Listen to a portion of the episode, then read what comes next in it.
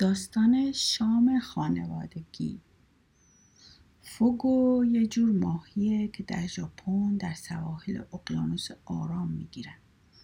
این ماهی برای من منزلت مخصوصی داره. چون مادرم با خوردن همین ماهی مرد. زهر این ماهی در قده های جنسی بود داخل دو کیسه نازک وقت آماده کردن ماهی این کیسه ها رو باید با احتیاط برداشت چون کوچکترین ناشیگری سبب میشه که زهر به داخل رگ ها نشت کنه. متاسفانه به این سادگی ها نمیشه گفت که این عملیات با موفقیت انجام گرفته یا نه. پس از خوردن معلوم میشه. زهر فوگو به طرز وحشتناکی دردناک و تقریبا همیشه کشنده است. اگه قربانی ماجرا ماهی را شب خورده باشه در طول خواب با درد دست و پنجه نرم می‌کنه. چند ساعت بیتابی از این دنده به اون دنده مغلطه صبح روز بعد می‌بینی مرده. این ماهی پس از جنگ در ژاپن شهرت زیادی به هم زد. تا زمانی که قوانین سختگیرانه وضع نشده بود انجام دادن عملیات مخاطر آمیز در آوردن کیسه در آشپزخانه منزل و بعد دعوت کردن از همسایگان و دوستان نزدیک برای شرکت در زیافت شام کار خیلی طبیعی و متداولی بود. مادرم که مرد من در کالیفرنیا زندگی می کردم رابطه من با پدر و مادرم در اون زمان تیره بود. در نتیجه تا دو سال بعد که به توکیو برگشتم از اوضاع و احوال مربوط به مرگ او چیزی نمی‌دونستم. ظاهرا مادرم همیشه از خوردن فوگو تفره رفته بود ولی در این مورد خصوص که یکی از همکلاسی های قدیمیش او رو دعوت کرده بود او نمی‌خواست دلخورش کنه استثناء قائل شده بود. پدرم در طول راه فرودگاه تا خونش در ناحیه کاماکورا این جزئیات رو برای من تعریف کرد. غروب بود که رسیدیم. غروب یک روز آفتابی پاییز. پدرم پرسید توی هواپیما چیزی خوردی؟ وقتی که ما روی تاتامی کف اتاق چایخوریش نشسته بودیم. یک اسرانه سبک به من دادن. پدر گفت پس باید گرسنت باشه. همین که کیکوکو از راه برسه غذا می‌خوریم. پدرم مردی بود با قیافه پر ابهت آرواره استخوانی درشت ابروهای مشکی تابدار. حالا که به اون روزا فکر می‌کنم می‌بینم شباهت زیادی به چونلای داشت. با اینکه خود او از چنین تشبیه حتما خوشش نمیومد چون به خصوص به خاطر خون خالص سامورایی که در رکهای خانوادش جاری بود به خودش میبالید. حضور او روی هم رفته به یک گفتگوی با فراغ بال میدان نمی‌داد.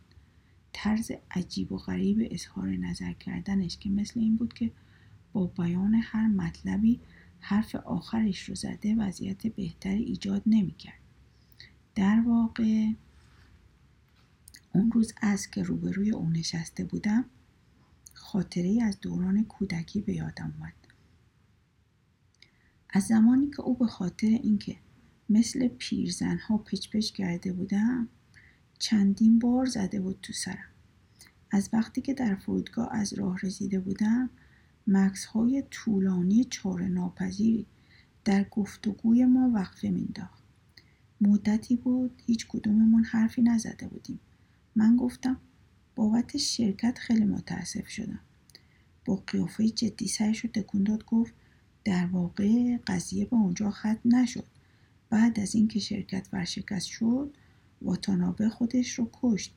دلش نمی‌خواست با بدنامی زندگی کنه. من گفتم که اینطور. پدرم گفت ما 17 سال بود که با هم شریک بودیم. مرد اصولی و شریفی بود. من خیلی به او احترام میذاشتم. پرسیدم شما بازم دلتون می‌خواد برین تو کار تجارت؟ پدرم گفت من در دوره بازنشستگی به سر می‌برم. پیرتر از اونی هستم که خودم رو با خارجی ها و ماجراهای تازه درگیر کنم. تجارت این روزها خیلی متفاوت شده. خارجی ها کارها رو به شیوه خودشون انجام میدن.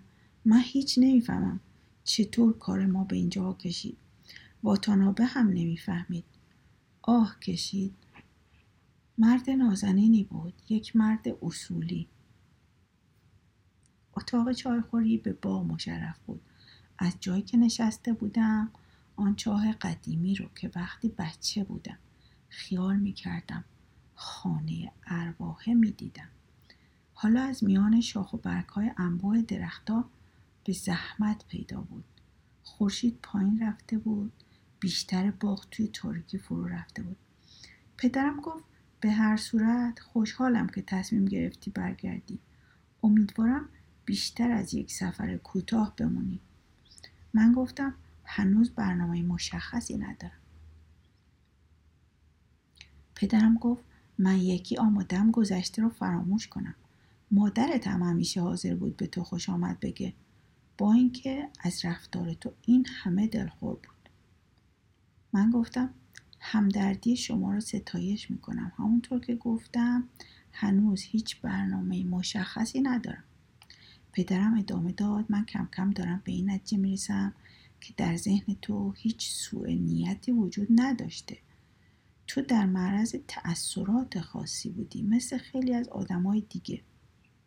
من گفتم شاید بهتر باشه همونطور که پیشنهاد کردید فراموشش کنید.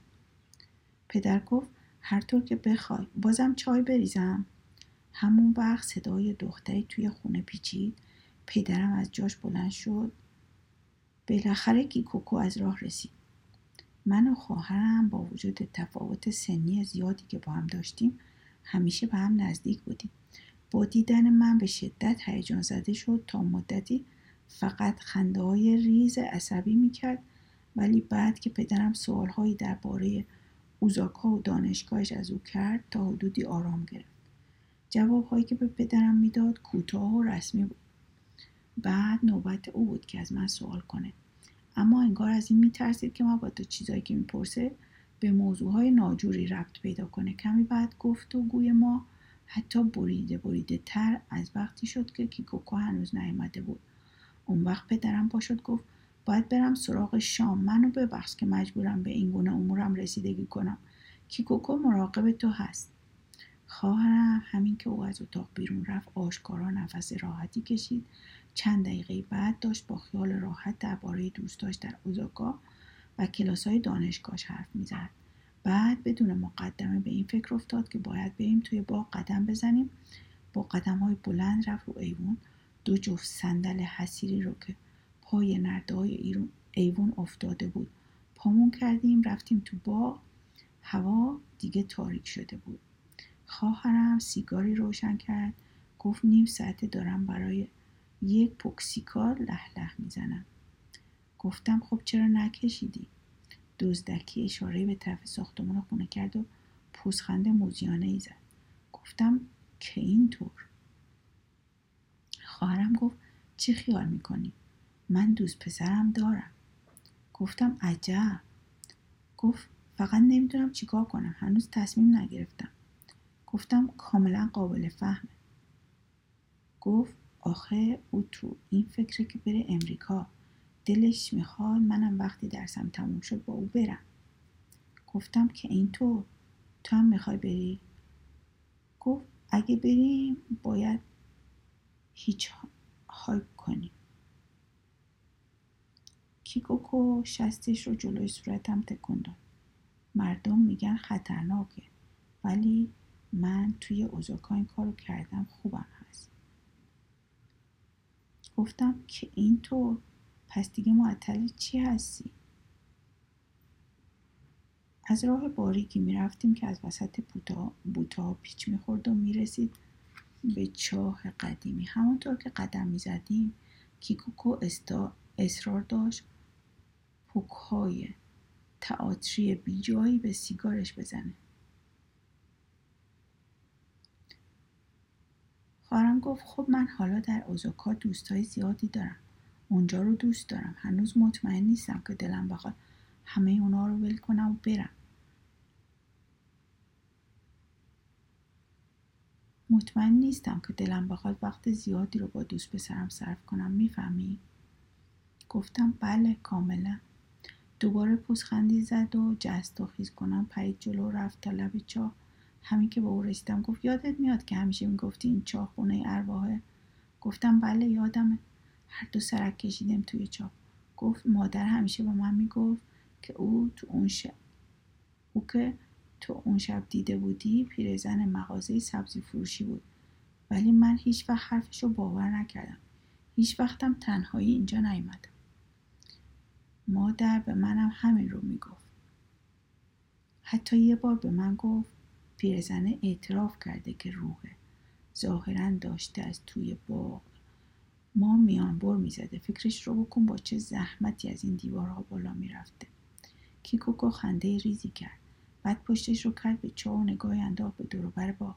یا صدایی که فرق کرده بود گفت راستشو بخوای مادر هیچ وقت تو رو سرزنش نمی‌کرد. من ساکت مونده بودم. همیشه به من می‌گفت تقصیر خودشون بوده تقصیر او پدر که تو رو درست بار نیاوردن. به من می‌گفت در مورد من چقدر بیشتر دقت کردم. به همین دلیل من به این خوبی بودم. سرش رو بلند کرد اون پوزخنده موزیانه باز به چهرش برگشته بود. گفت تفلک مادر. منم گفتم بله تفلک مادر. پرسید تو می‌خوای برگردی به کالیفرنیا؟ گفتم نمی‌دونم باید ببینم. گفت از او چه خبر؟ از ویکی. گفتم دیگه همه چی تمام شد. دیگه توی کالیفرنیا چیز زیادی برای من نمونده. پرسید فکر می‌کنی منم باید برم اونجا؟ گفتم چرا که نه نمی‌دونم. ممکنه اونجا رو دوست داشته باشی. نگاهی انداختم به طرف خونه. شاید بهتر باشه زودتر بریم تو. پدر ممکنه برای آماده کردن شام کمک بخواد. اما خواهرم یه بار دیگه داشت توی چاه سرک کشید. گفت من هیچ روی نمی‌بینم. صداش توی چاه میپیچید. پدر بابت ورشکست شدن شرکت خیلی دماغه. نمی‌دونم. هیچ وقت نمیشه فهمید پدر چشه. بعد ناگهان راست وایساد رو به من گردون. از واتانابه پیر حرفی به تو زد. چی گفت؟ شنیدم خودکشی کرده. خب تمومش این نبود. همه خانوادش رو هم با خودش کشت. زنش و دوتا دختر کوچولوش. راستی؟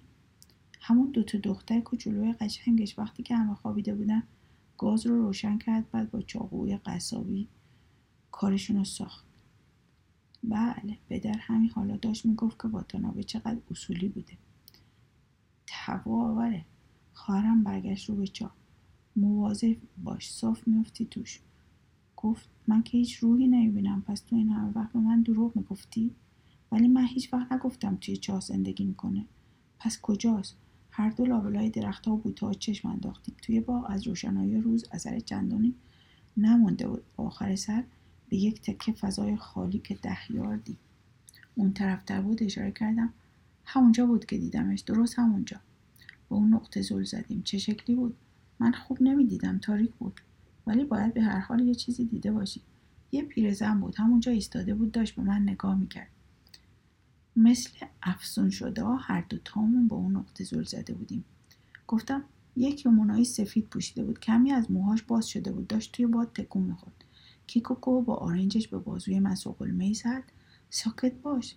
تو که بازم داری میترسونیم. تسیگارش رو که انداخته بود روی زمین با پا له کرد. بعد یک لحظه ایستاد با قیافه بهت زده به اون نگاه کرد. برگ های سوزنی کاج را با پا روی اون ریخ بعد یک بار دیگه پوزخند زد. گفت بریم ببینیم شام حاضره یا نه. پدرم تو آشپزخونه بود. نگاه سریع به ما انداخت بعد به کارش ادامه داد. کیکوکو با خنده گفت پدر از وقتی که خودش به کاراش می‌رسه یک آشپز تمام ایار شده. پدرم برگشت و نگاه سردی به خواهرم کرد و گفت کاری نیست که بهش ببالم. کیکوکو بیا اینجا و به من کمک کن. چند لحظه خواهرم تکون نخورد بعد را افتاد و پیشبندی رو که به یکی از قفسه آویخته بود برداشت. پدرم با گفت فقط این سبزی ها رو باید بپزیم بقیه رو فقط باید مراقب بود بعد سرش رو بلند کرد و چند ثانیه به طور عجیبی به من نگاه کرد. آخر سر گفت از قرار معلوم تو دلت می‌خواد نگاهی به خونه بندازی. قاشقهای چوبی رو که دستش بود گذاشت زمین. خیلی وقت از این که اینجا رو ندیدی. از در آشپزخانه که می‌رفتیم بیرون سرم رو برگردوندم نگاهی انداختم. ولی که کوکو پشتش به ما بود. پدرم با آرامی گفت دختر خوبیه. من دنبال پدرم از این اتاق به اون اتاق رفتیم. یادم رفته بود خونه چقدر بزرگه. هر دری که باز می‌شد اتاق دیگه جلو چشمون بود. اما همه اتاقا به طرز وحشتناک یک سره خالی بود.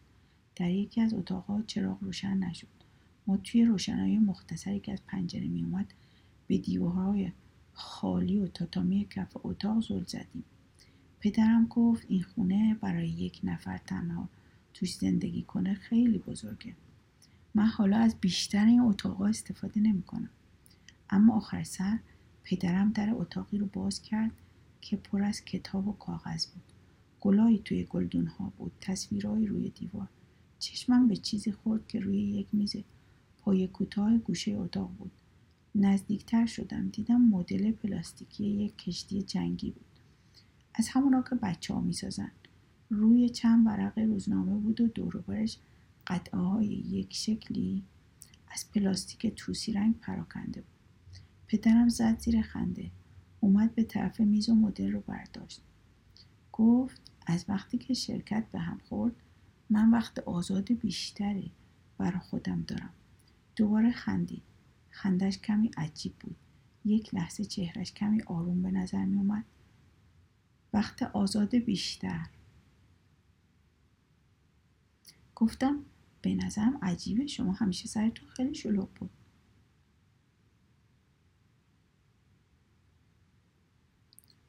بیش از حد شلوغ بود. با لبخند ملایمی نگام کرد گفت شاید در عوض بهتر بود پدر هوشیارتری می بودم. خندیدم. باز هم داشت کشتی جنگیش رو برانداز می‌کرد. بعد سرش رو بلند کرد. نمی‌خواستم این مطلب رو به تو بگم ولی شاید چارهی به جز این کار نداشته باشم. من اعتقاد دارم که مرگ مادرت تصادفی نبود. او دلواپسی های زیادی داشت سرخوردگی هم داشت. هر دو به کشتی جنگی پلاستیکی زل زده بودیم. آخر سر من گفتم مادر حتما انتظار نداشت که من تا ابد همینجا زندگی کنم. پدر گفت پیداست که تو نمی‌فهمی. تو نمی‌فهمی. قضیه برای بعضی پدر و مادرها به چه صورته؟ نه تنها باید بچه هاشون از دست بدن بلکه باید اونا رو در ازای چیزهایی از دست بدن که خودشون سر در نمیارن. کشتی جنگی رو روی انگشتاش چرخوند. قایقای توپ داره کوچولو باید بهتر از این به هم چف بشن. فکر نمی کنی؟ گفتم شاید. فکر می‌کنم خوب شده. پدرم گفت در زمان جنگ من مدتی روی یک کشتی سر کردم که تقریبا شبیه همین بود. ولی من همیشه آرزو داشتم برم تور نیروی هوایی.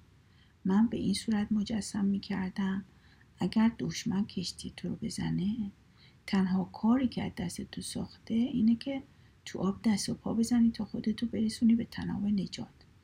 اما توی هواپیما خب اسلحه قطعی همیشه دم دستت هست. مدر رو گذاشت روی میز. گفتم من تصور نمی‌کنم تو به جنگ معتقد باشی. گفت نه چندان. نگاهی به دوروبر اتاق انداخت. گفت شام باید تا حالا آماده شده باشه. تو هم حتما گرسنه شام رو توی اتاق نیمه روشنی چسبیده به آشپزخانه خوردیم. تنها منبع نور فانوس بزرگی بود که از بالای میز آویخته بود. بقیه اتاق توی تاریکی فرو رفته بود. پیش از دست بردن به غذا به هم تعظیم کردیم. گفتگوی مختصری در گرفت.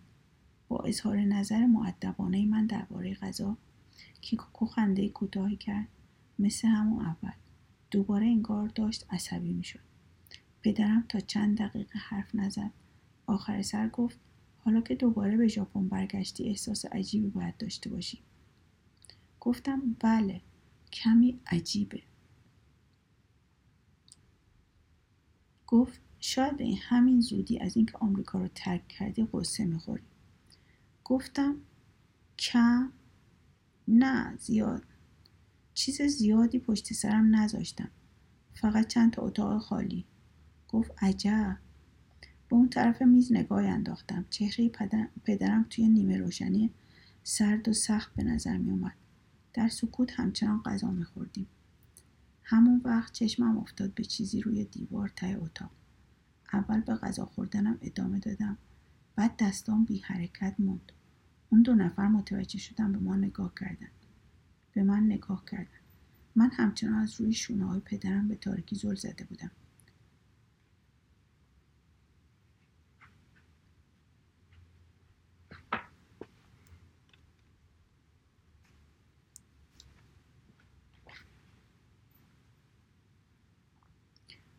او کیه؟ عکس کی اونجاست؟ کدوم عکس؟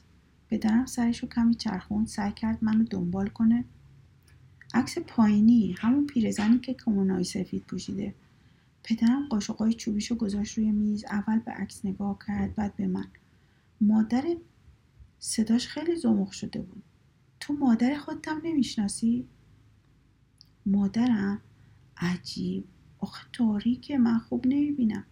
چند ثانیه کسی حرف نزد بعد کی کوکو از سر جاش بلند شد عکس رو از رو دیوار برداشت. برگشت سر میز و اونو داد به من. گفتم خیلی پیرتر به نظر میاد.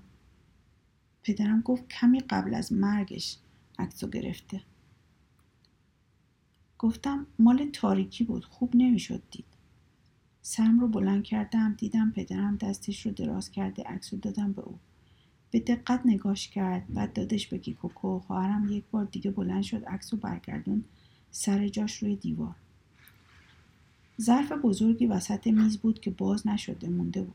همین که کیکوکو دوباره سر جاش نشست پدرم دستش رو دراز کرد سرپوش ظرف رو برداشت. ابری از بخار بالا رفت به طرف فانوس چرخ خورد. ظرف رو کمی هل داد به طرف من. گفت باید گرسنه باشی. یه طرف صورتش توی تاریکی مونده بود. متشکرم. قاشقای چوبیم رو جلو بردم. بخاری که از ظرف بلند می‌شد بفهمی نفهمی دست آدم رو میسوزوند. چی هست؟ ماهی. بوی خیلی خوبی داره.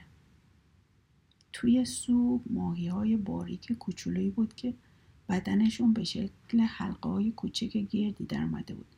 من یکی برداشتم گذاشتم توی بشقابم. بازم برا خودت بکش خیلی زیاده. متشکرم. بازم برداشتم بعد ظرف رو دادم به طرف پدرم. همونطور که داشت چند تکه توی ظرفش میذاشت تماشاش کردم. بعد ما دو نفر کوکو رو تماشا کردیم که برای خودش می‌کشید. پدرم سرش رو کمی خم کرد دوباره گفت تو باید گرسنه باشی. چند تا ماهی به دهان برد و شروع کرد به خوردن. بعد منم یکی سوا کردم و گذاشتم تو دهنم. نرم بود و حسابی گوشتالو گفتم خیلی خوبه چی هست؟ فقط ماهی. خیلی خوبه. سه نفر در سکوت همچنان غذا میخوردیم. چند دقیقه گذشت. بازم می‌خوری؟ گفتم به اندازه کافی هست؟ گفت برای هر سه نفرمون فراوون هست. پدرم سرپوش رو برداشت. یک بار دیگه بخار بلند شد. همگی دستامون رو دراز کردیم. برای خودمون کشیدیم. به پدرم گفتم بفرمایید. این تکه آخری رو شما بخورید. گفت متشکرم.